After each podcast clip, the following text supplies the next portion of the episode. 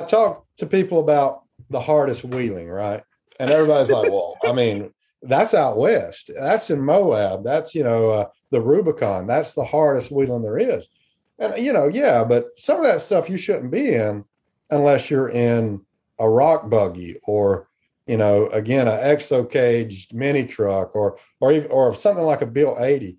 So, where is the hardest wheeling for a 100 or a 200? What do you think?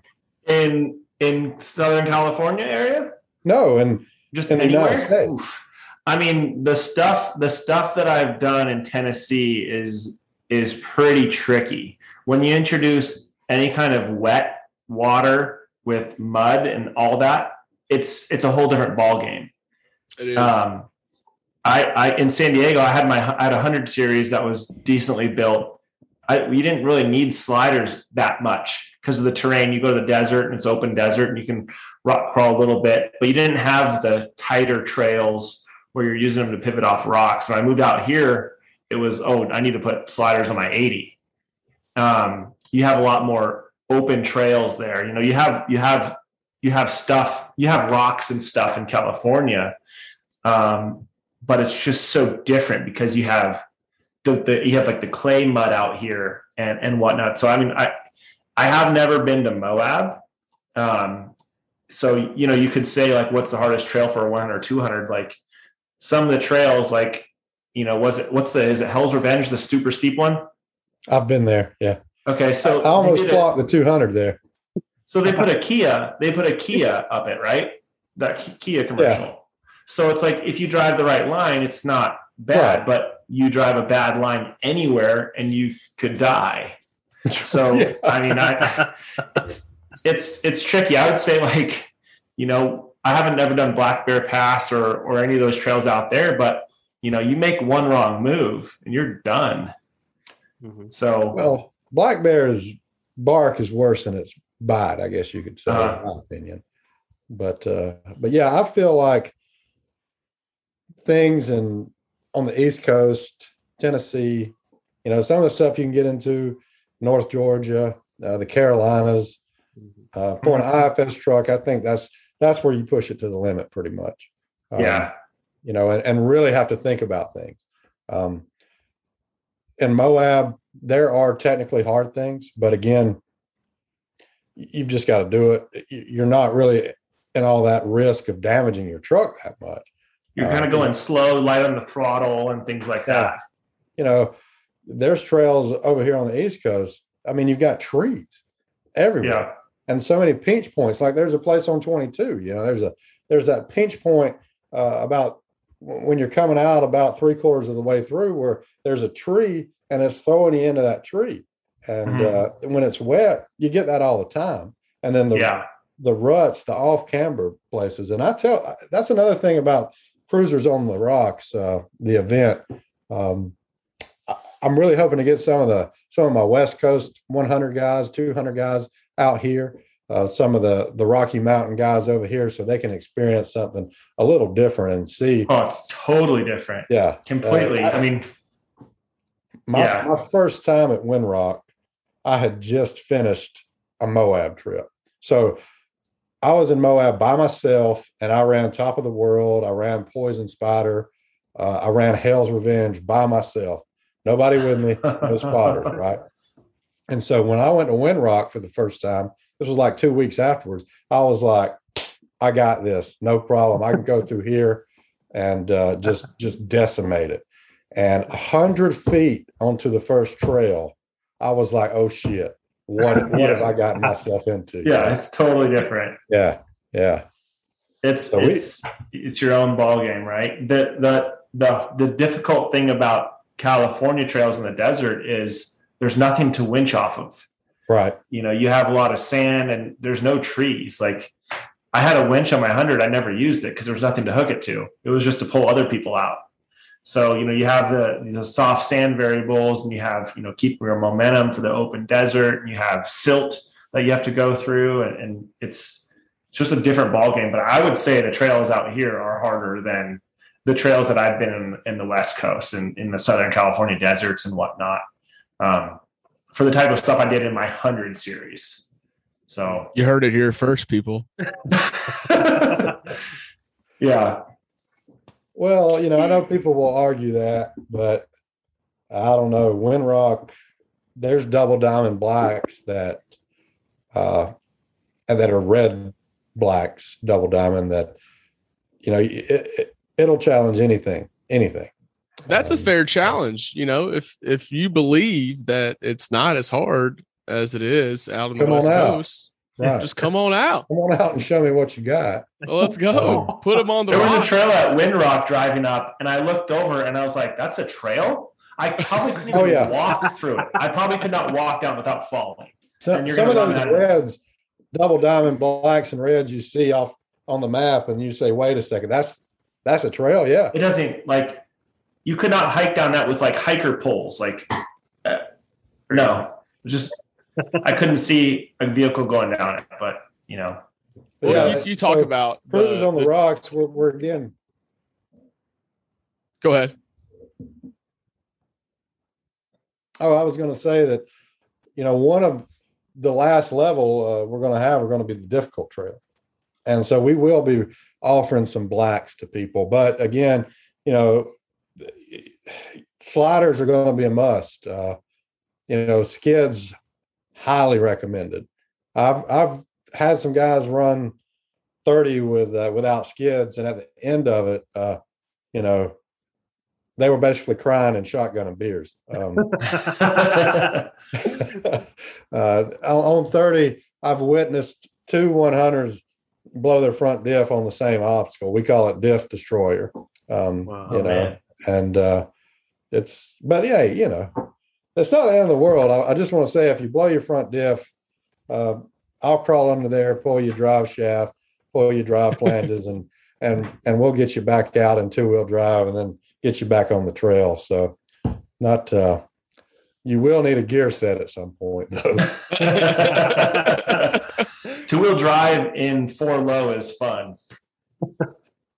I broke my front uh, U joint on my 80 series out in the desert, and I drove home in two wheel drive, and I I had to take the the dash apart and take the wire out and use my hazard switch to lock because I don't have an actual button to lock the center diff. Oh wow, It yeah. just does it when you go into four low. So I knew that trick.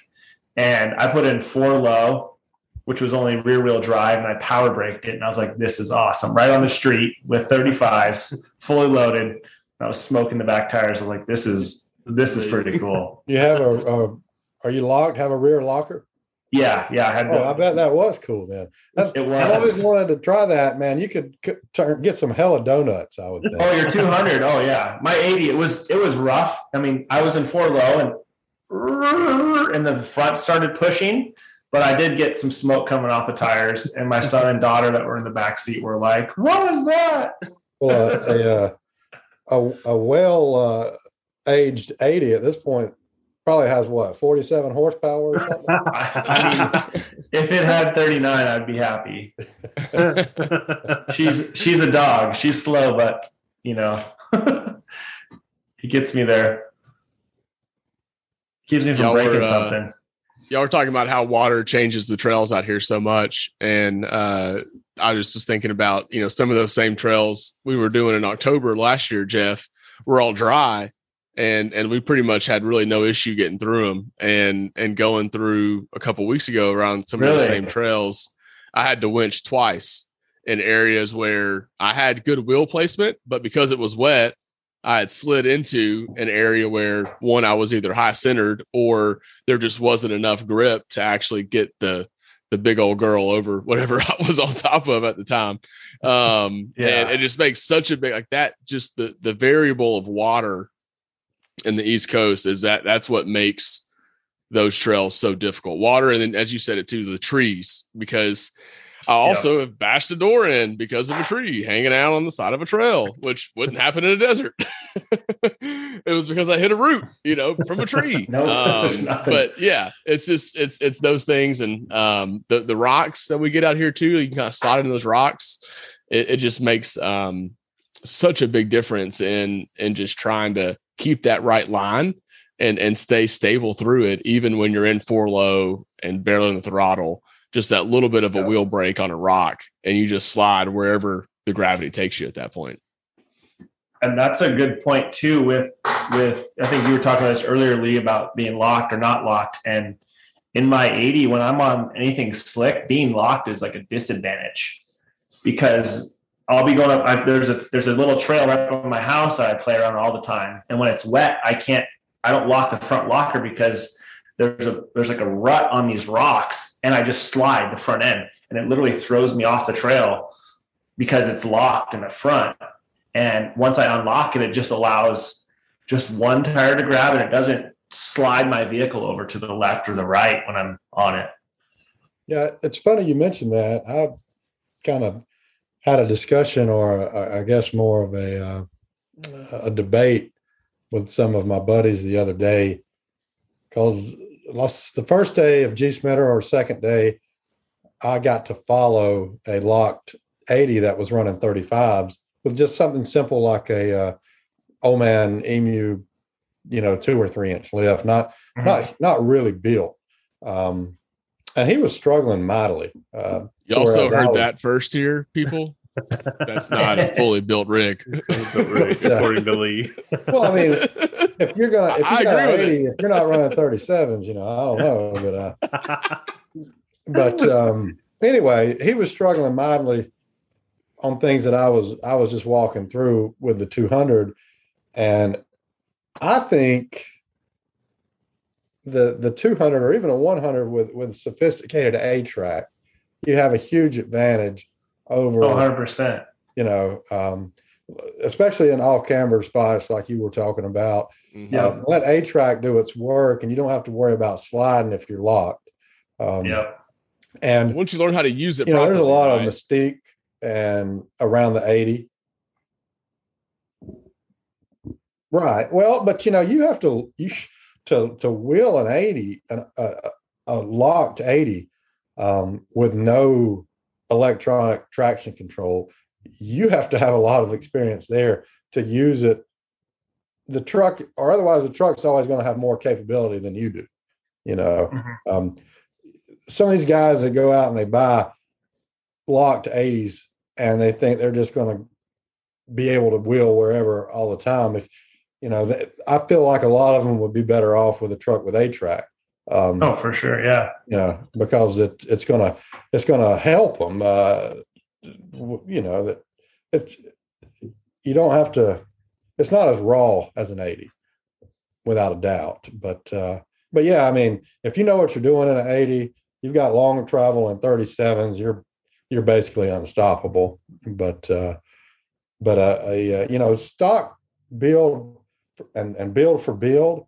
Uh, an 80 on 35s versus a 200 that's locked on 35s or even factory locked versus a 200 if you could factory lock a 200 um, i think you wouldn't you would see that there's not a huge amount of difference uh, in capability. Um, so uh, just you have the power you have like you said the A-TRAC and you know the, the only the only advantage is that front articulation right you know for something where you're getting pretty extreme but you know like i did the rally and i did the rally with you know lj we did it with a, a jeep wrangler that's open diff and we went through all the same things and there was also a stock tacoma bone Right. stock with just 31s that did the whole same rally as I did with my locked 80. And it's like it comes to a point of, you know, it's the driver, you know, and how what in, in the line that you're picking.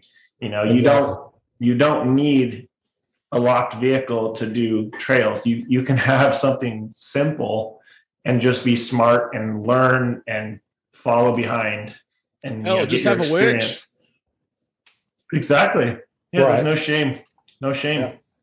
Uh, I'd, I'd much uh, rather winch than risk body damage um, in my vehicle. You know, Oh yeah. um, mechanical damage is one thing.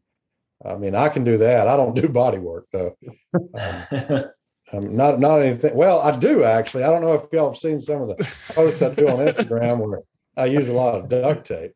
Uh, that that blends in really well with the black paint on my truck. Uh, most people don't even know it's there.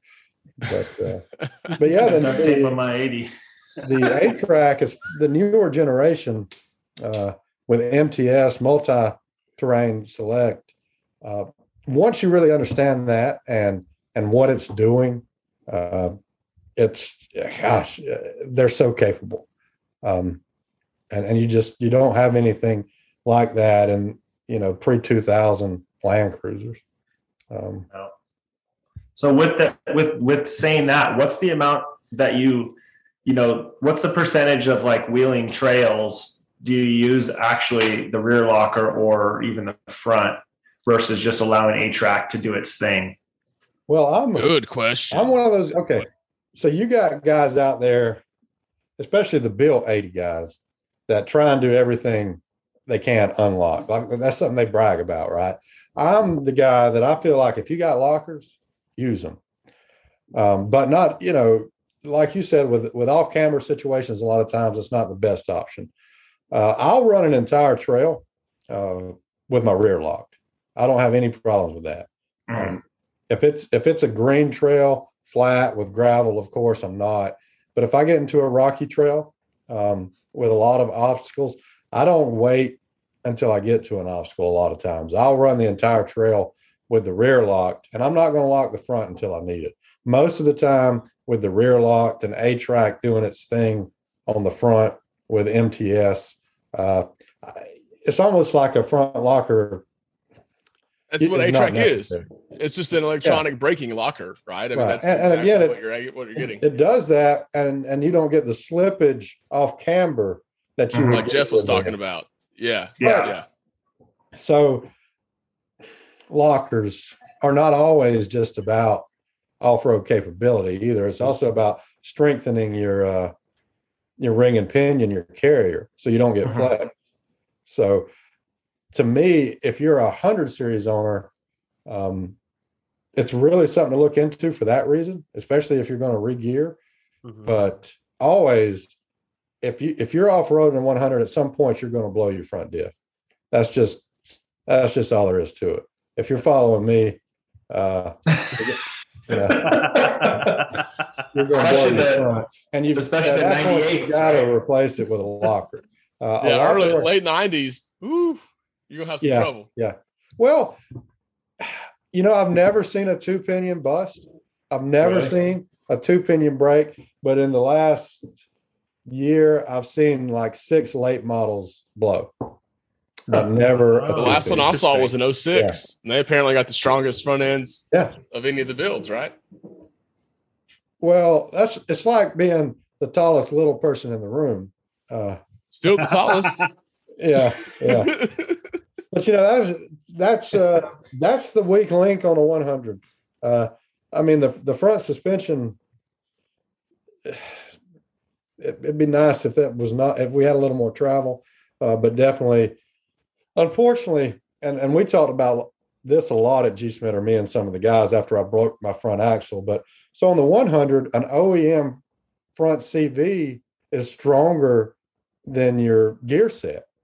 So if you get into a situation, you're going to break Yeah. your front diff before you break an axle, which sucks. That which almost leads me to believe if I had a 100, maybe I'll put aftermarket axles in there just to act as a fuse.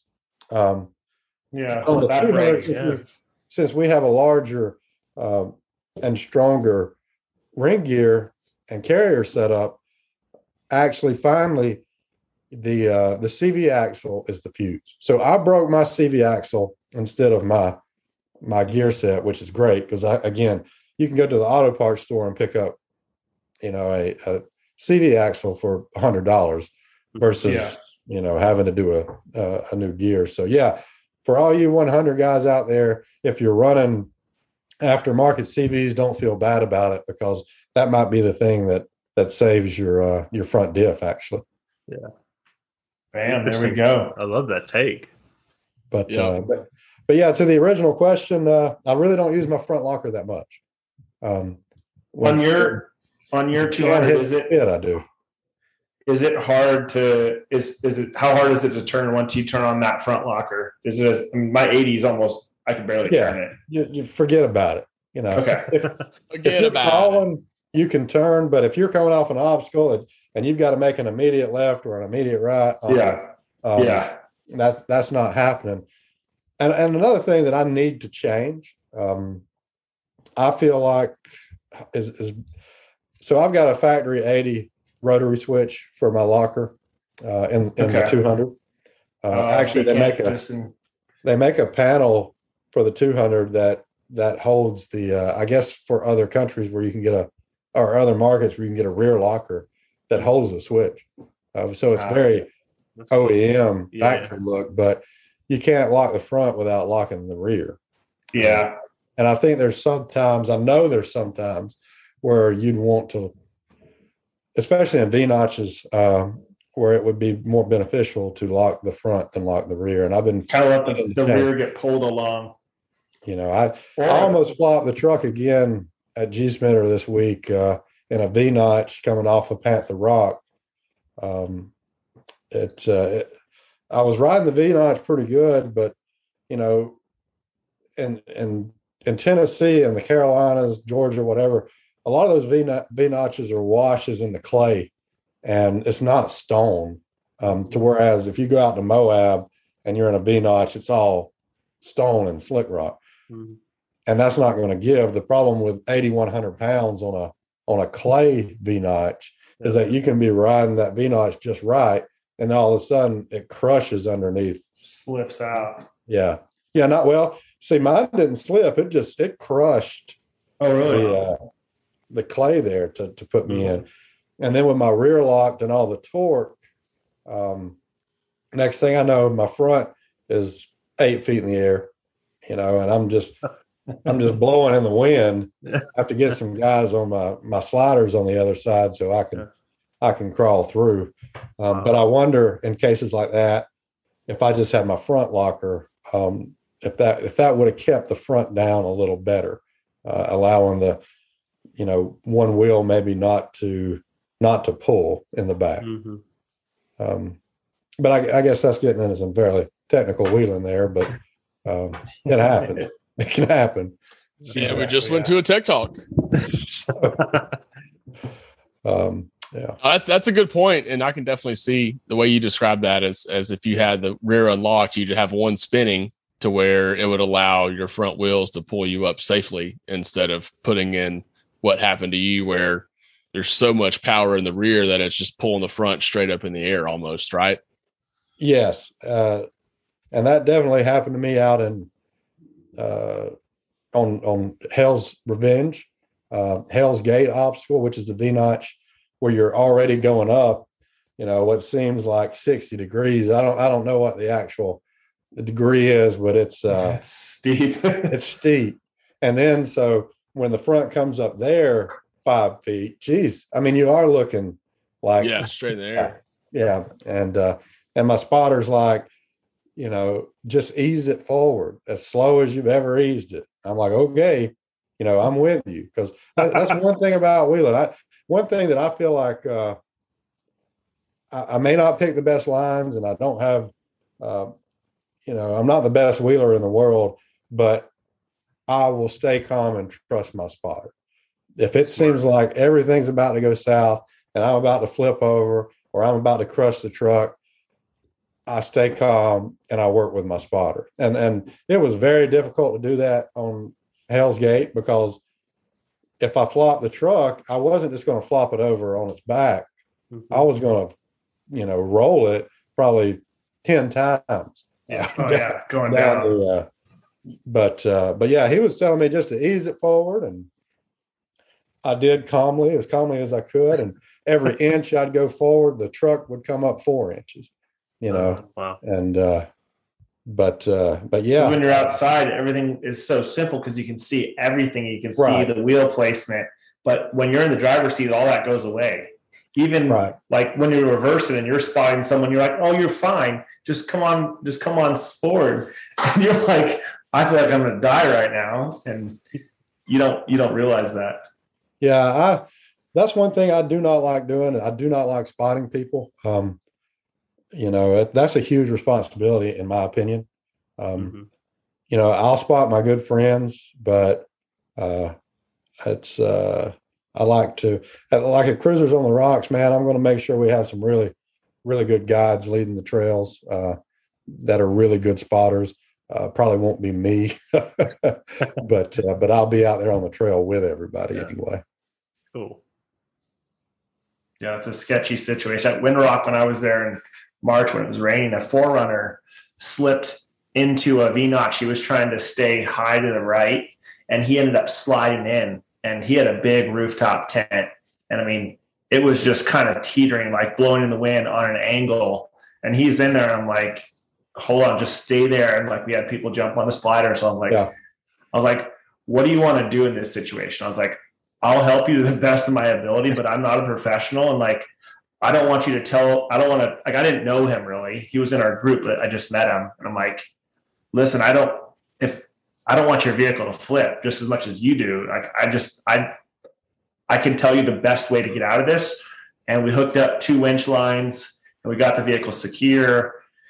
And what happens is when you have so many people talking and so many people trying to say, "Oh, go forward, go go this way," it gets too confusing. And I was like, "Okay, everyone, just stop. I'll be like the lead spotter, I guess, if you want to call it, and let's just focus on one person." And like, I think that's having one person talk and direct and oh definitely is That's is always the easiest it's it's hard when everybody's around taking photos and things like that you know and you, you are having two or three people because one of them will be at a different angle than the lead spotter and the lead spotter sees what he wants but the other guy doesn't and so he's trying to say do another thing uh, but as a driver and i can tell other drivers don't be afraid uh, to say hey give me one guy all of you guys, you know, just yeah. just pop down. You know, if, if it's like that, don't don't let two or three or four guys uh, confuse the situation.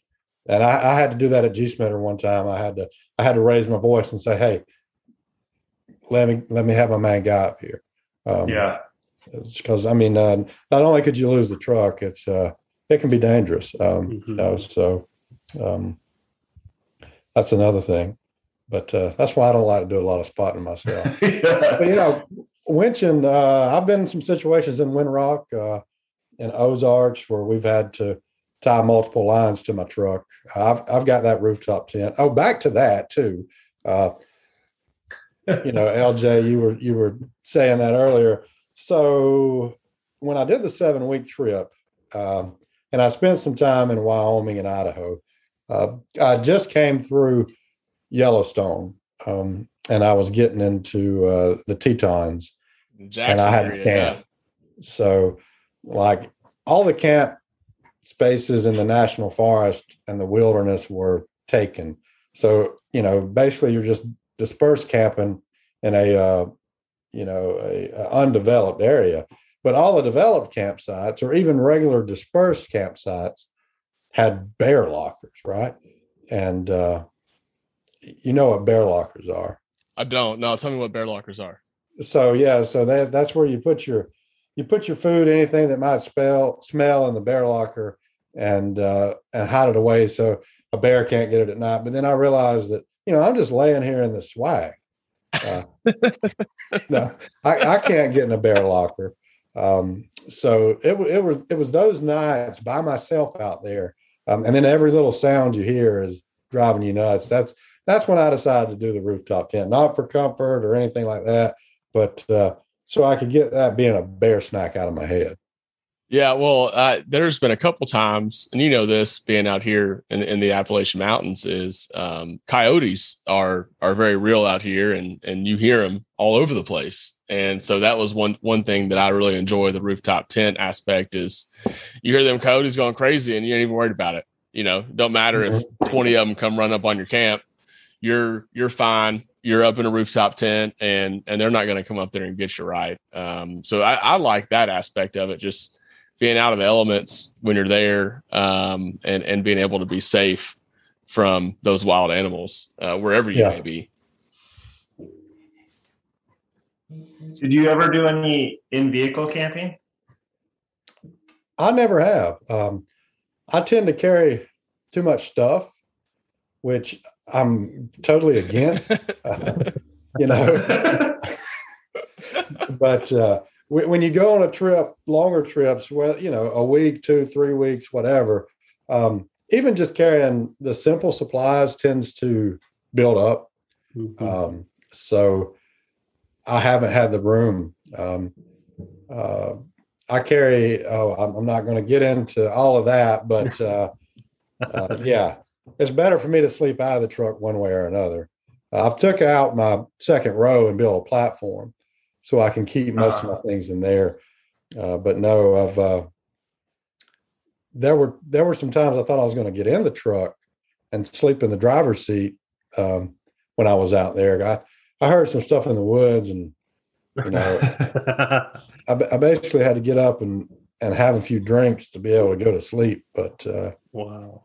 yeah, So one thing that out west is there's so much the deserts have so much wind and out of nowhere you'll just be chilling there and like you'll have this crazy you know 30 40 mile hour windstorms come through. So people in the rooftop tents and sleeping in the ground tents just get blown around and are up all night. And i built a platform in my 100 series. So i have a, a the dometic 75 liter and i built a sleep platform in the back to where you basically fold the rear seats down and then you take a piece of wood that folds up next to the fridge and you put it in front so it's this big long platform and i can sleep inside with my two kids uh, a five year old and a three year old and we would do that and i'd put on the sound machine and we would sleep through like all this wind and all this rain. Oh yeah, and one time it was 30, 40 mile an hour winds, and my buddy was sleeping in my tent, and his tent completely, I hear a knock on my window, and it, it was like four in the morning, and his tent completely blew over on him, and the poles were just broken. Like, and I'm sleeping, I'm sitting there with my kids sleeping inside, and I didn't even know it was like, I was just woke up out of like nowhere, and he's like, dude, I've been up all night.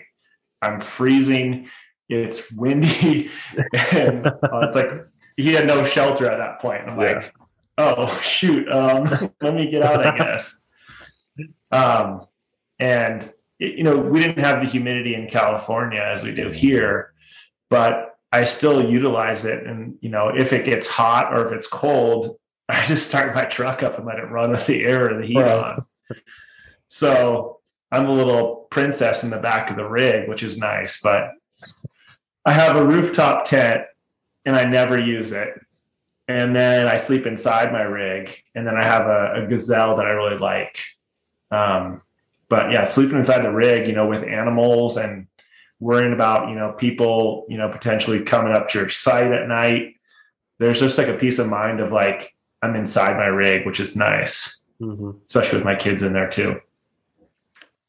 Well, I've ran into some pretty tough wind with my rooftop tent. I I camped uh, on the beach, uh, uh, Padre Island, uh, you know, National Seashore earlier this year, and that was probably a mistake. Um, but uh, I've learned, you know, I've got an iKamper, and uh-huh.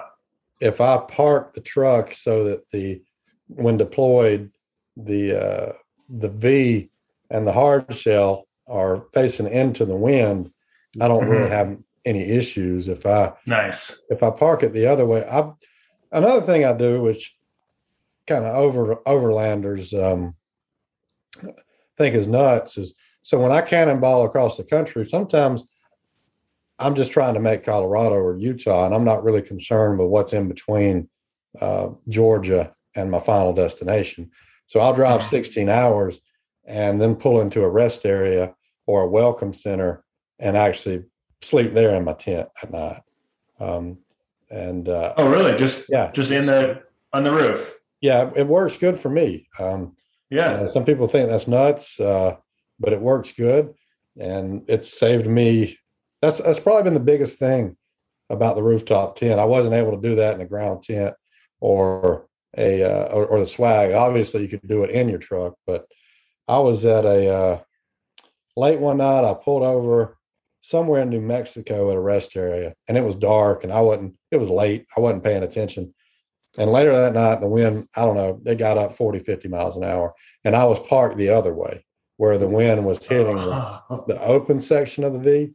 and it held up. I mean, it, but yeah, that was uh, that was definitely not a, a, a restful night. I learned something that night to, uh, you know, if there is any wind blowing or you think there's going to be wind blowing, make sure you park your uh, mark park your truck right where it, it breaks Yeah. in Mhm. correctly. Yeah. Um, what's the uh, what's the coldest camping you guys have ever done? I camped. Coldest? Uh, it's probably Uh, 25 degrees. I was in the Ozarks this summer or this winter when that ice storm came through, Yeah, and uh, and it got down. We had we had four or five inches of snow on the ground, and um, yeah, it was probably down to 20, 25, 20 degrees. I ended up sleeping inside the cruiser on that trip. Uh, I took uh, Jeff's idea to where I had it started up before I went to bed and got it nice and warm in there. and then I woke up at like six thirty, and I was like, "Man, it's kind of chilly." I turned the car on and got it warm and turned it back off again, and was good to go. But yeah, I, I haven't done in the in the rooftop tent is that's been pretty much a summer to to fall. I mean, we did the rally; it got down to maybe thirty one night at the 30, rally. We had frost. 31, 30, Yeah. 31 the one morning. that's the Sheldon coldest slept in the truck tent The heater I've on done all it. night. I've What done about you? 28 in my tent. 28 degrees, Oh. so below freezing in my tent. Yeah, yeah. Those Yeah, tents yeah, bodies in a relatively small tent. It's it keeps warm. So mine mine doesn't keep much uh, heat in. Mm, Not like my swag did. yeah, That swag, you know, I I've got down to 15 degrees and I was I was toasty in there with just a just one little sleeping bag pretty much. Yeah. But I also, you know, I, I'm a little furnace. I put off Yeah. some heat, but uh, I Yeah, saw yeah. y'all when when you did your Ozarks trip. Y'all got called in the beginning of that ice storm, didn't you? yeah. So it got down to zero. Uh, Yeah, it was when we were cold. camping. Yeah, yeah. That that's cold. That's I can tell That's you when cold. things Ri- when things get below 10 degrees, actually, when things get below 15 and you're wheeling, uh, weird stuff starts going down. Um, but definitely in that below zero to five to eight to 10 degree range, um, definitely things start start getting very, very strange. Uh, but yeah, so we were having to use, uh, I had to use a buddy heater, a little propane heater in, Yep. in my rooftop tent. Um, and that worked really well. But the wheeling aspect of it um, was very interesting. Uh, the trucks would freeze. You know, as you know, in, in the Ozarks, you go through a ton of water. It seems like Mhm. there's just water hole after water hole, then a water crossing, then a water hole, then a then a water crossing. All that was frozen. I mean, we were breaking two inches of ice, um, almost enough to where we'd probably be able to drive over if our rigs weren't so heavy. But uh, we were doing that. We we got up on a uh, we got up and it was five degrees one morning, and we hit a trail we'd never done before. Jeez. We didn't. We should have looked at the topo map because uh, if when we looked later, the trail just was going, you know, straight over um, over lines. It was Ooh, yeah, um, Mm. yeah, going right so- up the mountain. yeah. Uh, we got to the first obstacle and it was cold. There was ice pockets in the ground. It was, I think it was around eight degrees in, but uh, it wasn't snowing yet. And so my buddy Aaron was the first guy up. He got about halfway up this this rocky obstacle uh, that kind of wound its way up the mountain, and we had to winch him, uh, and that took some time. Uh, but then it was my turn up. I got to about the same spot and diffed out, and uh, we went to pull cable, and my winch line was frozen solid. Mhm. So um, we had Yeah, that's to, not fun. yeah, we had to kind of get Aaron's truck back a little closer and pull a get a strap on my winch line to pull it Mhm. loose. Then we finally got it going, and my winch broke. It sounded like a coffee grinder and just would not pull anymore. Um, Did the gears inside of it strip out or something? Was they were so cold? it's what it sounded like. I was almost Oh. positive that, that that's what it was. Uh, so we did some some more spotting. Um, I backed up, was able to hit it with some momentum and and pop up over, you know, over where I was diffed out. So I got on up, uh, and we're probably an hour into things now, and it had started to snow. So my buddy's 100 behind me was sitting at the sitting below all this, and it was his turn, but his truck had been sitting there for an hour, right? Mhm. Just sitting there.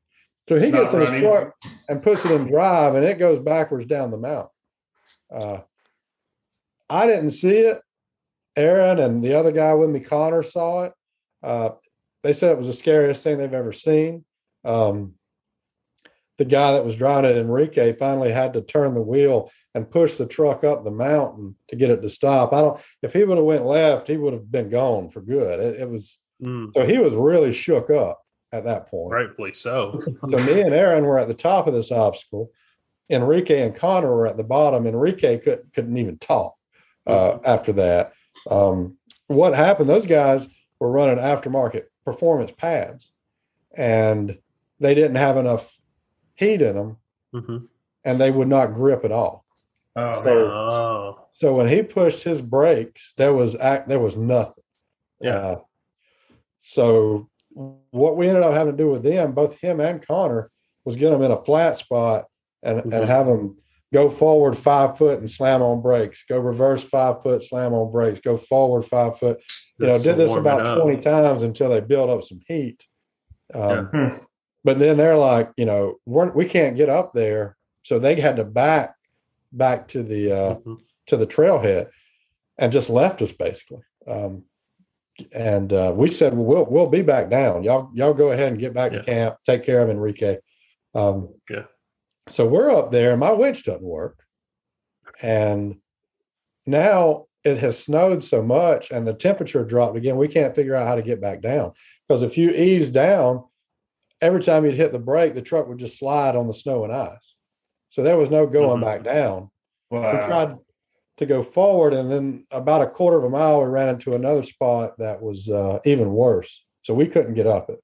Hmm. you know there were thoughts of you know what are, are we going to have to abandon the trucks up here? Um, but finally i said aaron i'm going to have you winch me down. So and he's like well what am i going to do? I'm the last guy. I said, well, you're, you're going to have to turn around in reverse and winch down the mountainside, you know, through the ice. and- That's And, uh, amazing. yeah. At least So you told him what he was going to have to do. yeah. He, he winched me down, you know, in this big 8,000 pound 200 down this ice. yeah. And uh, his, his winch is starting to, uh, like, his radio is going out, like lights Mhm. are blinking. It's just draining his battery so much. Yeah. Um, and it was wild for me because I mean, absolutely no brakes. Everything was on that winch, but but got down, and then because he had had to tie off to a tree to keep from sliding. hmm But then when it was his time and he had to go down in reverse, I'm going to tell you, um, I kept it cool, uh, kind of spotting him in reverse. Yeah. and he kept it cool, but that was Oh, so that uh, that I think that's wound up my cold weather wheeling. You know. Um, you've had enough of it. Yeah, and and and even ma- uh, yeah, that was a that was a defining moment, but unfortunately, there was nobody there to see it. Yeah. Uh, it, was, it, it was something else. So that that cold weather stuff, I don't know. I don't know. Wow. Brutal. Yeah, that's a different that's a different ball game altogether when uh when your actual, you know, the function the basic functions of your vehicle don't work. right? Oh, and Uh, and the winch, right? So I got home and uh, you know I started doing the warranty procedures to get my Mhm. winch replaced, and I went out, and some of the winch was still unspooled, so I figured I'd go ahead and just pull all the all the line off, Mhm. and I pulled all the line off, and the lug had sheared that held the line to the drum. Okay. So that was the problem. It that's what sounded like uh, the coffee grinder, Oh. but Mm. because that line had frozen, it there was no no, traction on the drum, so it put Uh, all the force on that that lug and and sheared it off. Interesting. Yeah. So again, frozen frozen lines are no good. We Is we that camped- synthetic or steel? Yeah, it was synthetic. It was synthetic. Um, one of the problems was we try to, you know, like everybody else, you pick a, a picturesque campsite, right? Sure. Um, maybe not the best choice. We didn't p- pick the most protected, but we we picked picturesque, which was always right by the river. So we were busting through the river, the water, and then immediately setting up camp. Mhm. Well, the entire everything in the on the truck froze solid. Yeah. Um, I think the 100s they had to put their trucks in low to break the ice the next morning. uh, That was encasing their whole drive line. That sounded like a, wow. a rifle shot going off. Yeah. Oh But, wow. uh, But you get your winch line wet, you know, all Mhm. that it just it just freezes. Wow. So synthetic line is not as good when you're driving through ice. Well, I, I mean the that that steel cable could freeze, but I guess you could take a torch to it. Yeah, I guess so. Yeah. But no, That's a little more than I want to do on a trail. I, I can tell you, um, I had to pull cable on a 80 or a 60 this weekend that had steel cable, and it just, you know, I was thinking to myself, what in the world? Um, you know, even kind of cut up my gloves, uh, messing with it. Wow. So it's uh, my my Hear that, LJ? You need to. I like to say thank you to Nick for pulling my cable line twice on this last trip to Kentucky. oh man.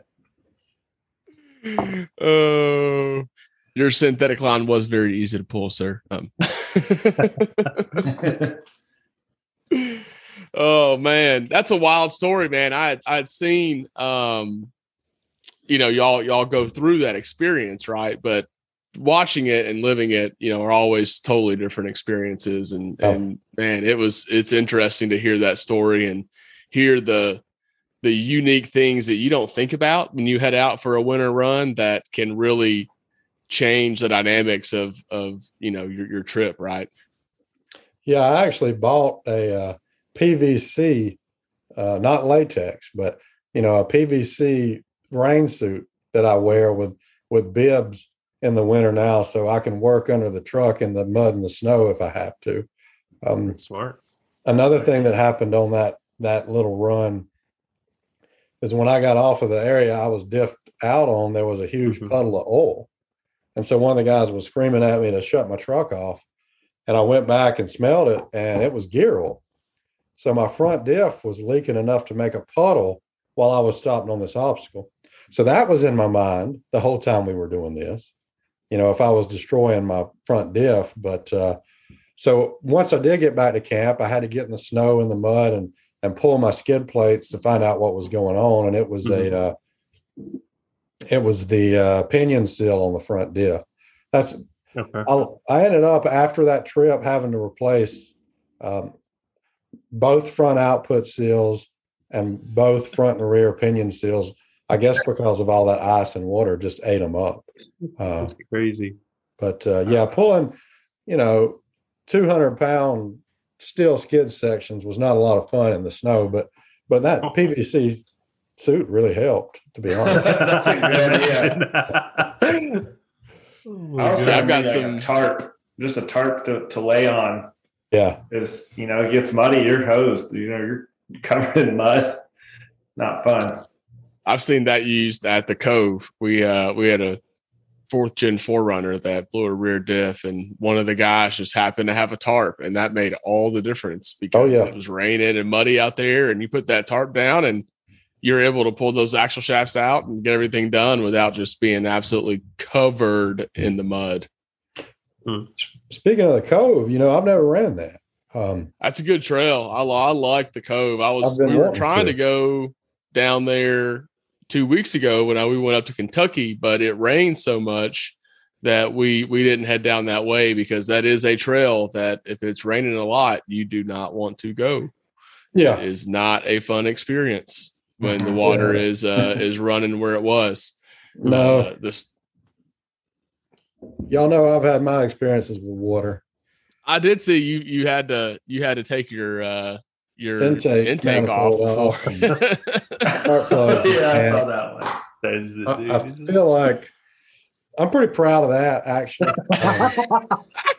Um, I I don't know if there's many 200 series owners that have pulled their intake manifold uh, off at camp in the dark. Not in the United Not States in the of United America, States, sir. right. So, um, me and my buddies got that done. I was pretty bummed after that happened because I thought I was going to be buying a new engine, uh, new motor, but um, yeah, uh, we got it done. My buddies talked me into going ahead and doing it at camp, and Mhm. we pulled the spark plugs and and uh, turned the engine. Water shot twenty feet up in the air on both Oh sides my of the truck, but we uh we buttoned it back up, and hey, she's out there running right now. It's amazing. All those electronics saved you. If that was a if that was an older model, you would have been hosed. Yeah, I, I'm pretty sure when water hit the uh, mass airflow sensor, it cut the cut the ignition. Yeah. Killed Did it put it in limp Oh. mode or just literally just killed it? No, it killed it dead. Okay. Uh, it was full. I mean, we pulled a, we poured a gallon and a half out of the intake manifold, I think I saw when you turned it over, and just poured out. It's and uh. I mean, you couldn't start the truck. I tried to start it because I did not originally think that water was the issue. I thought it had just stalled out for some reason. Maybe something got wet. Uh, but when you hit the starter button, it ju- you could just hear it going because it couldn't compress that that water. Water. yeah. Luckily, obviously the uh, the connecting rods are stronger than the starter motor. That's good, That's good. right? I had a Nissan Titan that I drove through a huge water puddle and it sucked water in the intake just to get the mass airflow sensor wet enough. And it put it into limp mode and it, my truck was like brand new. And I was like, mm. oh God, I literally just blew my motor because I hit this big puddle with a bunch of people in the car and ended up just turning the truck off, turning it on again. And it was fine. It like got out of like limp mode, but I was freaking out. It probably But yeah, probably passed some steam after that, though, didn't you? Yeah, I, I would assume so. Yeah, I had I had a I had a whatever the AEM intake on it, so it was like just right, right there in the open. You know, it wasn't a it wasn't a wheel-in truck, but yeah, it was sketchy at least. when we got my truck started, the amount of steam that came out of the exhaust for a while. Because ah. I didn't have another air filter, I had to use the one. So we took a compressor and and blew probably a gallon of water out of it. It was amazing how much Wow. water that thing absorbed. Mhm. Um, and we tr- tried to dry everything out as best as we could, but it was still wet. The um, the 200s in the top of the airbox have a, a charcoal type filter or canister. I don't I don't think that's in a 100, but in Hmm. Tundras and 200s, there's a you can even see the little layer of charcoal. But that got Hmm. soaked, and that's part of the airbox. There's no way to replace it. So we ended up having to just cut it out with a razor knife. So I, I'm probably illegal like in California now. Um, whatever that did, but uh, but it worked. So ro- robust engines, those three URs, yeah. uh, they uh, they're good engines. Not as smooth as a two UZ, but but definitely reliable and robust and powerful. I mean, if you haven't killed it yet, yeah, I'd, I'd agree with it. Yeah. I mean, leads the limit tester, that's for sure. I I push things, you know. I mean, that's uh, Land Cruisers aren't uh, they weren't built to be babied. I don't feel like yeah, You know, I agree with that. they they were. No, that's You know, I that's I had one of- impressive. one of my buddies he uh he had a 2006 he was selling on a on a cars and bids auction today and some of the comments the questions people were asking i was like come on this this truck was built to run across africa and australia and south america Mhm. and with no maintenance, no oil Yeah. changes. Yeah. like I I think in one of the the before he bought the truck, one of the uh, notes that a Lexus Tech had left was customer bought in the truck um, because it was driving weird. This and it was because the center diff was locked. That was the diagnosis. Um, like uh, Usually they never find the button. yeah, the lady lady that was driving it somehow must have hit or kids must have hit the button. And surely it drove weird, yes. so she took it to Lex, Lexus, and that, and so somebody was like, "Well, that probably hurt the truck," and I'm like, you know, yeah, these these trucks are meant to blast across the worst landscapes imaginable with minimal maintenance. You know, third world.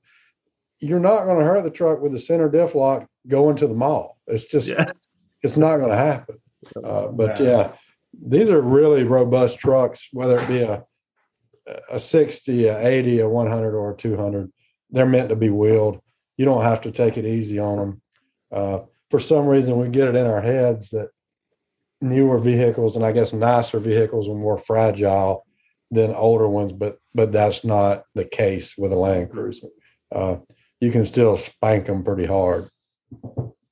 the whole the whole thing is what I what I tell people is like look at the hundred series, right? And look at the brand new, whatever the fifth gen 4Runner. They're what, five hundred pounds heavier than a 4Runner? The new ones? Look at the size of the tie rods. Look at the size of the lower control Yeah. arms. I mean, Right. it's it's comparable from like an F one fifty being the the 4Runner to an F three fifty being the Land Cruiser. Yeah. Exactly. It's it's insane. If you if you look at the size of the CV next to a 4Runner, you're like, is this from a, a Tonka toy? Like it's it's insane difference. Well, that's why those guys blow out so many tie rod ends. Yeah, they put if if if more of those guys actually wheeled their trucks instead of just taking pictures of them, you'd see, you know, I love you, see a You're lot more. amazing. damn. Speaking of truth, son. yeah. Uh, yeah, there- you know, there's a photo floating around out there of uh, I think Bud BudBuilt took it of a, uh, a inner tie rod end from a 200 sitting next to a inner tie rod of a fifth gen, and it's like, you know, Oh, I gotta see that. that 200 series inner tie rod is it's like a baby's leg, and uh, uh, but that that fifth gen is just a toothpick. But and that goes throughout the entire truck. Now, don't get me wrong, it's a great product by Toyota. It is. Yeah. You know, it's got its place. Um, but for the guys out there that say, why would you spend X amount of dollars on a Land Cruiser when you could spend too much on a 4Runner? Um, You know, there's no difference. There's a huge difference Huge. everything is overbuilt on a Land Cruiser. Doesn't matter which Land Cruiser we're talking about. They're they're overbuilt, and um, one of these days, a year or two, when the 300 comes back to the United States, it's going to be a beast too. Um, I, I can't wait to have one one day. So even if I have to wait 25 years, it's, which I don't it's it not just the it's not just the the uh the, the the drivetrain components either. It's the interior it's the Right. ride it's the whole package. I can't tell you how many times on a trail where i've had someone that just jumps in the cruiser to go up to the next area or whatever because they might have been spotting and they're like damn this is cushy. This Yeah. is really nice. You know and they ride a little bit longer like this thing rides really good oh my and it's gosh early two thousands. this is a 2003 vehicle. Like it's almost 20 years old. well, and you're getting here like I'm driving like a, you know, a Lexus or something, you know? Like Hey, it. my, kind of my introduction uh, if, if you went back to like how i got started with cruisers um, growing up i was a domestic guy i grew up on a farm you know i was a chevy guy um, we made fun of toyotas you know because uh, obviously we didn't know what was going on uh, with that but i was a chevrolet guy and and a jeep guy i had some jeeps back then there's my And, uh, Chevrolet and my Jeep right there. all right yeah, um, you know, I, I used to run half ton Chevys with 4017 Ground Hawgs on them and 39.5 18 boggers. Uh, so, there you go. and you know what I did every day? I drove them, Work I broke them every single time. There was no, I mean, go right down to the store to get a six pack of beer, break the truck somehow. Oh, but uh, and and then later on, I settled down a little bit, went through a little fast car, fast bike phase. But uh, you know, I always was get drawn back to to to wheeling and and four wheeling. And I had a Jeep, uh, and I think I picked up a Jeep in 2010 and uh, drove it. But I had a Prius as my daily Mhm. and uh, I really liked it. it was a lot of fun, got good gas mileage. But every time I pulled up to like the Burger King or the Chick fil A, uh, they would look at me like, what, you know, I felt like they were looking at me and, and thinking, what is this dude doing driving a Prius? Yeah. So uh, I decided I saw these fifth gen 4Runners, and that was right when they came out with the TRD Pro. And I said, you know, I think I'll get one of them, and I can I can wheel it, and it can be my daily driver. So I sold the. They're good-looking rigs. Yeah. They They look are. They're nice, really yeah. good looking vehicles. Yeah, yeah. So I I bought it and put a little lift on it, put some put some thirty threes, thirty fours under it, uh, and I mean it was sweet. You know, I bought a brand new one and uh, drove it for a while, but it was so sweet I couldn't get myself to take it off road. Like I didn't want to mess it up because it was. I mean, it was pretty. You know, it. Uh, so I started looking. I thought I really liked the 4Runner, so I thought maybe I could find an old 4Runner you know, like a uh, a second gen or God forbid a first gen if I could find one. That would be sweet. Yeah. Um, so I started looking and somehow I stumbled on a forum called I Hate Mud. Um, Oh, they fucking got you. Uh, I remember my first time too.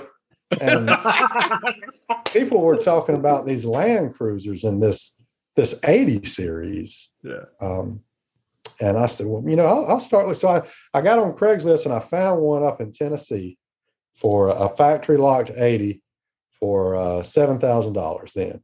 And Can't find uh, them now. No. And uh, so I, I went and picked it up and I started driving it. And I kind of quit driving my 4Runner. Um, I liked how that 80 felt. I mean, even it was a 96, even though it was old as dirt, it had so many miles on it. Uh, it still seemed to just be better all the way around than that that 4Runner.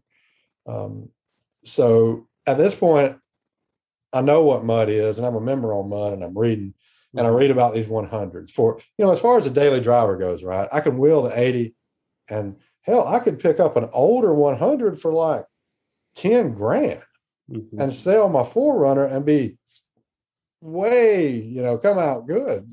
And that's what I did. I went and found a 2000 LX 470 at, in Columbus at a BMW dealership. Had a had 120,000 miles on it. Uh, it was had all its service records from um, a doctor had owned it. Um, picked it up for ten thousand dollars back then. That wouldn't happen now. No. You know, I mean, it That's was, an it 18k rig now. yeah, it was perfect. I mean, all the uh, all the records, every maintenance had been done. When he took it in to get the oil changed, he'd have them detail it for like two hundred dollars. He'd always get the floor mats replaced, you know. So it was great. Um, Oh, those floor mats. Just get new ones. but driving the 4Runner after the 100, it was like being inside of a tin can. You know, yeah, get out of here, right? Yeah. Get out I of mean, here. it uh, 15 years that that that LX was 15 years older, but there wasn't a rattle in it. It was like a vault. You know, everything was just so much better, and uh, that really opened my eyes. Uh, I never thought I would. And then you know, I, I bought another 100, um, and then I sold it to get a 570 as a daily driver. I never could really make the 570 work for me and my persona, I guess. Uh, so I got I got the Land Cruiser I have now. At at one time I had like three or four cruisers in the yard. This is first time I'm I'm down to just one, but it it does everything I need it to do. But uh, but yeah, the the cruiser versus every other vehicle, you know, it's just better, built better, Mhm. like a vault. Mileage means nothing. Maintenance means everything. But I never thought I'd be spending, you know, tens, 10, 20, 30, 40,000 dollars on a vehicle that, you know, might have over a hundred thousand or so miles on it. But uh, Mhm. you don't, you know, it, it just changed my outlook all, all the way around. you can't explain it. Like no one like like no one just tells you about Land Cruisers. Like you kind of like stumble upon you kind of like stumble upon them, and then you're kind of like you kind of have to figure it out, and you're like, whoa, this is crazy. Like, and you start looking into it, like you said, and you go and I hate mud. And I remember the first time I saw a Land Cruiser, I was on my dual sport in the desert. This was in 2006. 2007 ish. Mm-hmm. And we were out in this place that was a street legal vehicles only out in the desert. It's called Fish Creek, and it's like super popular now. Everyone goes out there. And there was a it was a Land Cruiser, an 80 series, and there's this notch that like fits the you, you could like barely fit through. And I remember watching this thing, and I have a picture of it, and I I saw it like a couple years ago. I found it, and it was a Land Cruiser, and it was like perfectly clean, and it had sliders on it. And he just goes through this notch, and he puts his tire up on the wall, and he just drives through this notch. And I was like, that thing is insane. I was like, that's crazy that that thing like it looks really nice. Yeah. And I didn't really think about it until the until I actually bought a Land Cruiser. And I looked back and I was like, that was a Land Cruiser because I thought it was like a 4Runner or something. And you look back at this stuff and you're like, these are. My wife's is a '98. The one I bought, my 100 series, was a 2000 when I had it. And you have heated seats. You have rear heat, like you have rear air conditioning. Like what vehicle besides like the Suburban had rear air conditioning for your passengers in the rear? Like, mm-hmm. and it's it's just crazy the amount of features and the the comfort. My wife's you know has 250,000 miles, and we just drove it to to out to the the east coast of Georgia. And it was 100, 105 degrees outside, and didn't even worry about it. And it's got you know that many miles, and it just drives like a tank, handles really good. I looked down at the speedometer and I was doing like 85 at one point, and everyone's sleeping. And I'm like, it was raining. And I'm like, this thing just tracks well. It's just a big tank. And until you like see it or experience it, you don't, you can't explain it. Like you can lift them, you don't have problems, you don't have death wobble. Like you have overbuilt components, oversized steering racks, like heavy duty axles, like Mhm. you're set. You're you're ready to go. Yeah, you know, Land Cruisers, 200s, 100s in their time. Well, and, and I guess it's still the 200 time, but um, I think it's the best all around off road package out there, you know, without a doubt. When you when you take comfort, reliability, capability, um, durability, when you when you put all that together, um, there's nothing that can beat it. Now, sure, there's you know, there's Rubicons, cheap Rubicons are more capable off road. Uh, Your key word was all around, right? right, It's the exactly. it's all you know- around. You don't sacrifice Right. anything. You don't you don't sacrifice something to get something else. You're, Right. you're built Um, up to a certain caliber. for payload, towing. And then when you go back to the time of Mhm. the 80, um, uh, which had to be an excellent time, um, the 80, the FZJ 80 had to be the most capable off roader, though, at the time, I would think. Um, what would be more capable than an 80? off the factory time? floor, triple in lock. America, yeah. I mean, Yeah, there was nothing Of that was what, uh, locked. That, that was before Rubicons and uh, TJs and JKs, you know, Mhm. that was. You know, uh, the YJ, the YJ ended production in '95 or '96. Yeah. So yeah, it would have there wouldn't have been a Jeep out there competing with it. The Cherokee No. wasn't an off-road vehicle at all. The G wagon was probably the only other one, right? yeah, yeah. But they, we didn't really have those in America Defender. at that point. Yeah, you had a Land Rover maybe Yeah, coming in there trying to in play around. You had a defender, but regardless, the most widely, uh, or I guess the widely most widely available, capable, reliable, comfortable vehicle had to be the, the 80 series. Had Yeah. have been Yeah, in that time. Yeah. and and then uh, yeah you know you don't you don't even with with a 200 now you don't give up a whole lot of capability i think you you definitely uh, make up for it in the other ways i mean jeep wranglers i don't know man that's and the prices on those things uh, that's that's kind of nuts right there Yep. um but uh you can kind of Yeah. think of it as a triangle, right? You have reliability, capability. Um, I don't know what the third point is, but Wranglers are kind of up more in comfortability yeah that a thing? comfortability. Yeah, Can we we'll, say that? We're, we'll call it that. Yeah. but like there's a, because there's a triangle. it's so nice to drive my Land Cruiser 80 miles an hour, and then I could Mhm. literally get to the trail, and I don't change anything.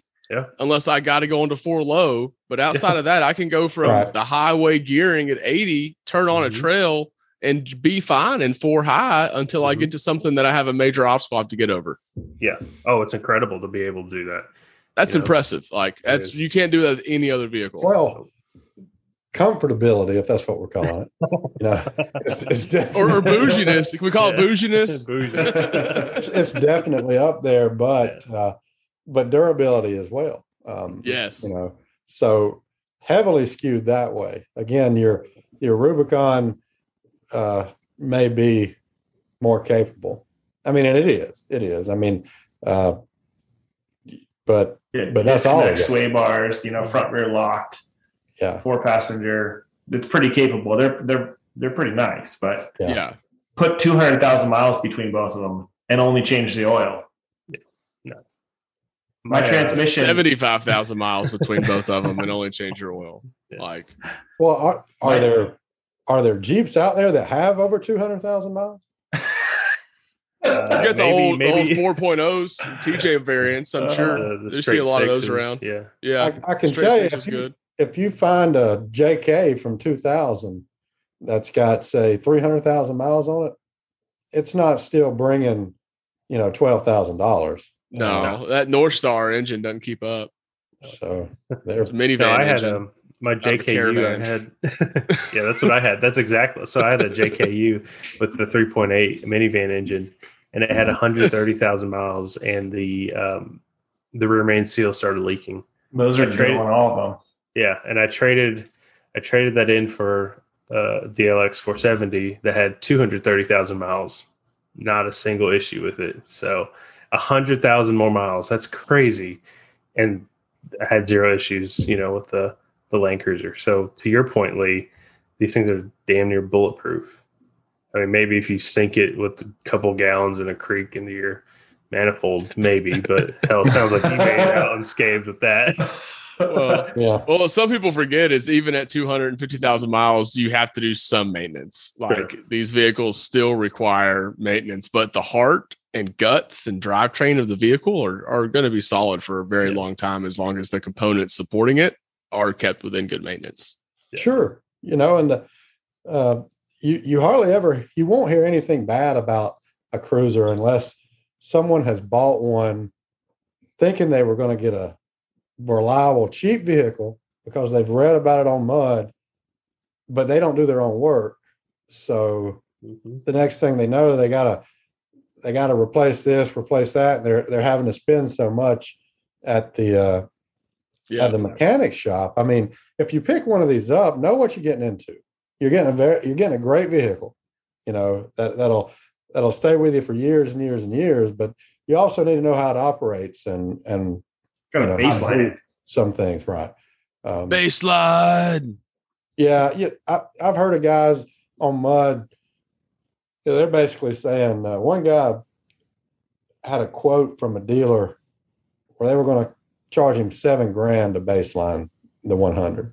That's And, uh, You know, some guys were saying that's a pretty good deal for all of that, but do it yourself and, you know, do it for $1,500 Mhm. over a little bit of time. Um, and that's my big thing. I, I do like to talk to people and I do push learning your to do your own work. I know that's hard for some people because of time constraints, but Mhm. pick up a factory service manual. You cannot break a 100 series working on it. I mean, you'd have to you'd have to do something. You know, you'd you'd have to try to almost. If you follow the steps, you can't break it. Same thing with a 200 and an 80. So just take your time, learn how to do it, and uh, you'll have a vehicle that'll heck last you. I don't know till till 300s are available for uh, you know, Okay. fifteen thousand dollars. it's a Then the long hundreds time. will be as expensive as 45s are now. Yeah. oh man. Well, hey Lee, this has been a lot of fun, man. Thanks for coming on the uh, the podcast and hanging with us. We normally go about an hour. Uh, we're sitting at about two hours and 20 minutes right now. Oh wow! Yeah, that's pretty fun. Um, so uh, so I think we're gonna make this a double feature. and uh, and we'll do a little two parts here probably. Uh, but it was flowing so well. It's been a such great conversation. Yeah. We couldn't kill it. Uh, we wanted to keep it rolling, man. Uh, but thanks for joining, and uh, I know we're all going to be seeing you on the trail sometime soon. Definitely.